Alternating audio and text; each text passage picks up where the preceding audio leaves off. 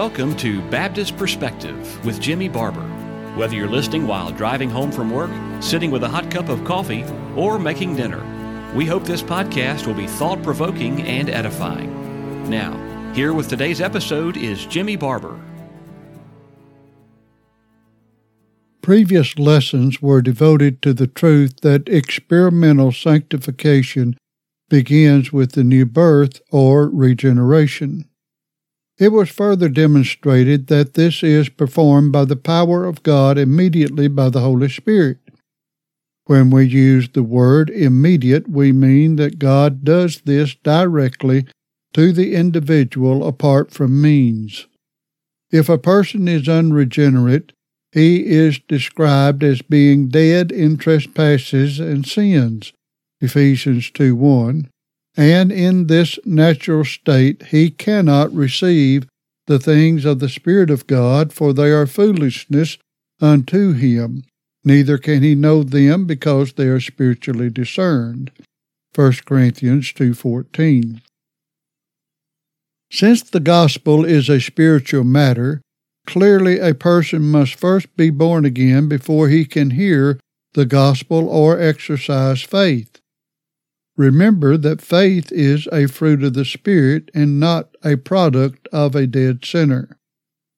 However, after a person is regenerated, he can hear the gospel and exercise faith.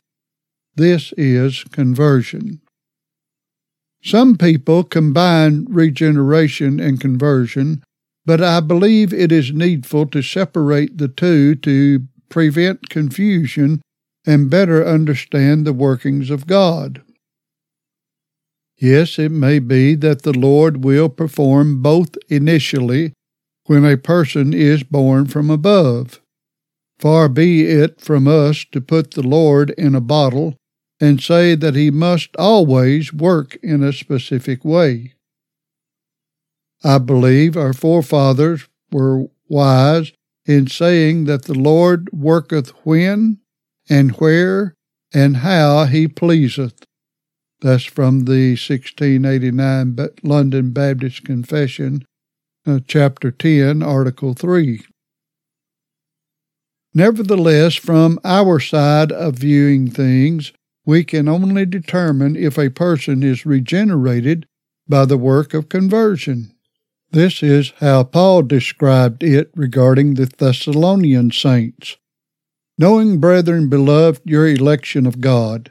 For our gospel came not unto you in word only, but also in power and in the Holy Ghost, and in much assurance, as you know what manner of men we were among you for your sake. And you became followers of us and of the Lord, having received the word in much affliction, with joy of the Holy Ghost, so that you were in samples to all that believe in Macedonia and Achaia. First Thessalonians chapter one, verses four through seven. The Lord Jesus affirmed this same principle when speaking of false prophets. Beware of false prophets which come to you in sheep's clothing, but inwardly they are ravening wolves. Ye shall know them by their fruits. Do men gather grapes of thorns, or figs of thistles? Even so, every good tree bringeth forth good fruit, but a corrupt tree bringeth forth evil fruit. A good tree cannot bring forth evil fruit, neither can a corrupt tree bring forth good fruit. Every tree that bringeth not forth good fruit is hewn down and cast into the fire. Wherefore, by their fruits ye shall know them. Matthew chapter seven, verses fifteen through twenty. Before looking at sanctification more specifically, I will briefly address two subjects, progressive sanctification and what is known as perfectionism. I will speak to the latter subject first. Though there are various forms of perfectionism, the basic idea is that the Christian can live without sinning. Some affirm that the overall way of life of a person is sinless, while others may promote that the Christian may at times be sinless, while having lapse of sin. If you desire to study the history of this belief, I would suggest by starting with the classic book entitled Perfectionism by Benjamin B. Warfield. Arthur Pink also addressed this subject somewhat in his book, The Doctrine of Sanctification. Personally, I have only met one individual that claimed to be sinless. I reminded him of verses eight and ten of the epistle of First John. If we say that we have no sin, we deceive ourselves, and the truth is not in us. And if we say that we have not sinned, we make him a liar, and his word is not in us. Immediately he became irritated and irate, and was quite out of sorts, to say the least. When I pointed out what I considered his sinful behavior, he rationalized and justified his behavior by saying that it was righteous indignation. Obviously, it is impossible to reason with such people, and the best thing is to follow the direction of Christ and let them alone, Matthew fifteen fourteen, or do not cast your pearls before them, Matthew seven six. Concerning the term progressive sanctification, it is essential that we are clear as to what is meant. Too often terms or phrases are interjected into sermons, books, or writings that can be misleading. The term progressive sanctification is one such term. Why is this? It is because two different ideas or concepts may be intended by the use of this word. One thought is that it is simply a way of speaking the same things that Peter sets forth in his epistle. But grow in grace and in the knowledge of our Lord and Savior Jesus Christ. To him be glory both now and forever. Second Peter three eighteen. The other idea is that as the Christian lives out his life, he dies more and more to sin, and as he reaches the end of his life, sin is almost eradicated in him. Regarding this view, I concur with Arthur W. Pink. He states, "Nor does the idea of a progressive sanctification, by which the Christian more and more dies unto sin, agree with the recorded experience of the most mature saints. The godly John Newton, author of How Sweet the Name of Jesus Sounds, et cetera, when speaking of the expectations which he cherished at the outset of his Christian life, wrote, 'But alas, these my golden expectations have been like South Sea dreams. I have lived hitherto a poor sinner, and I believe I shall die once. Have I then gained nothing? Yes, I have gained that which I once would rather have been without.' Such accumulated proof of the deceitfulness and desperate wickedness of my heart, as I hope by the Lord's blessing has, in some measure, taught me to know what I mean when I say, 'Behold, I am vile.' I was ashamed of myself when I began to serve him. I am more ashamed of myself now, and I expect to be most ashamed of myself when he comes to receive me to himself. But oh, I rejoice in him that he is not ashamed of me." Ah, the Christian grows in grace. He grows more and more out of love with himself. Page one twenty-four. When such terms or phrases can present different concepts, I find it best to avoid them altogether using them, or, if doing so, to be extremely careful to explain exactly what is meant by the term. Yet again, to me, it is best and less confusing for the listener to simply avoid the term and strive to use the clear and precise language of the Scriptures. For this reason, I seek to avoid using the English word church, and to use either congregation or assembly when speaking of the house of God, First Timothy three fifteen, and use terms such as the elect, the sheep, the believer, saints, the family of God, or other such like expressions to refer to the people of God.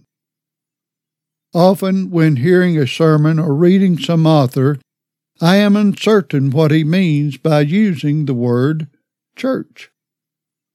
This English word is used to refer to a congregation, a building, the elect, believers on earth, believers in general, the elect that have died, the congregation of Israel in the wilderness, the form of worship in the New Testament or Old Testament, Christian religion in general, a denomination, a philosophy, a way of life, and many other nebulous ideas or opinions.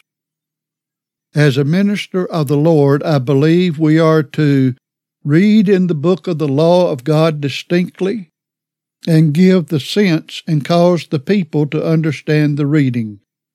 Nehemiah eight eight. What better way for the Christian to know how he is to be holy as God is holy? According to Leviticus eleven forty-four and forty-five, nineteen two, twenty and seven, and First Peter one fifteen through sixteen, or to live perfectly as his Father which is in heaven is perfect, Matthew five forty-eight. It is clear that the Apostle Paul did not suggest the idea that he or any Christian more and more died to sin. When writing to the saints at Rome, Paul said of himself, "I am carnal, sold under sin. For I know that in me, that is in my flesh, dwelleth no good thing. The good that I would, I do not. The evil which I would not, that I do. Sin that dwelleth in me. O wretched man that I am." With the flesh he served the law of sin. See Romans seven fourteen through twenty-five. This is true not only of Paul, but of every born-again child of grace. This is reiterated in Galatians five seventeen. For the flesh lusteth against the Spirit, and the Spirit against the flesh. And these are contrary the one to the other, so that ye cannot do the things that you would. In other words, the flesh lusts or wars against the Spirit, preventing us from living as holy and righteous as we desire otherwise. And equally, the Spirit desires or fights against the flesh to keep us from going into the depths of sin that we would otherwise. There is a constant battle between the flesh and the Holy Spirit that resides in the heart and soul of the child of grace. As long as the believer lives in this world, he will have the battle of putting off the old man and putting on the new man. See Ephesians four, verses twenty through twenty-four, and Colossians three, verses five through thirteen. Equally, I remind you that First John one eight plainly says, "If we say that we have no sin, we deceive ourselves, and the truth is not in us." It did not say, if we did not sin in the past, but if we say that we have, that is, currently have, no sin, we deceive ourselves. In other words, there is no time in which we do not have sin as long as we live in these sinful bodies. I have spoken to godly believers as old as one hundred years, and their testimony is that of John Newton, the author of Amazing Grace, at the age of eighty-two, said, "My memory is nearly gone, but I remember two things, that I am a great sinner, and that Christ is a great Savior." The Lord willing, in future studies, we will look more specifically to sanctification in the life of the believer as he lives in this low ground of sin and sorrow. But our time is up for today. Farewell. Thank you for listening to today's edition of Baptist Perspective. We archive our episodes so you can go back anytime and listen again. Do you have a question about something you've heard, or just want to let us know you're listening? Visit us at Baptist Perspective dot wordpress dot com. That's Baptist Perspective dot wordpress dot com. Thanks again for listening.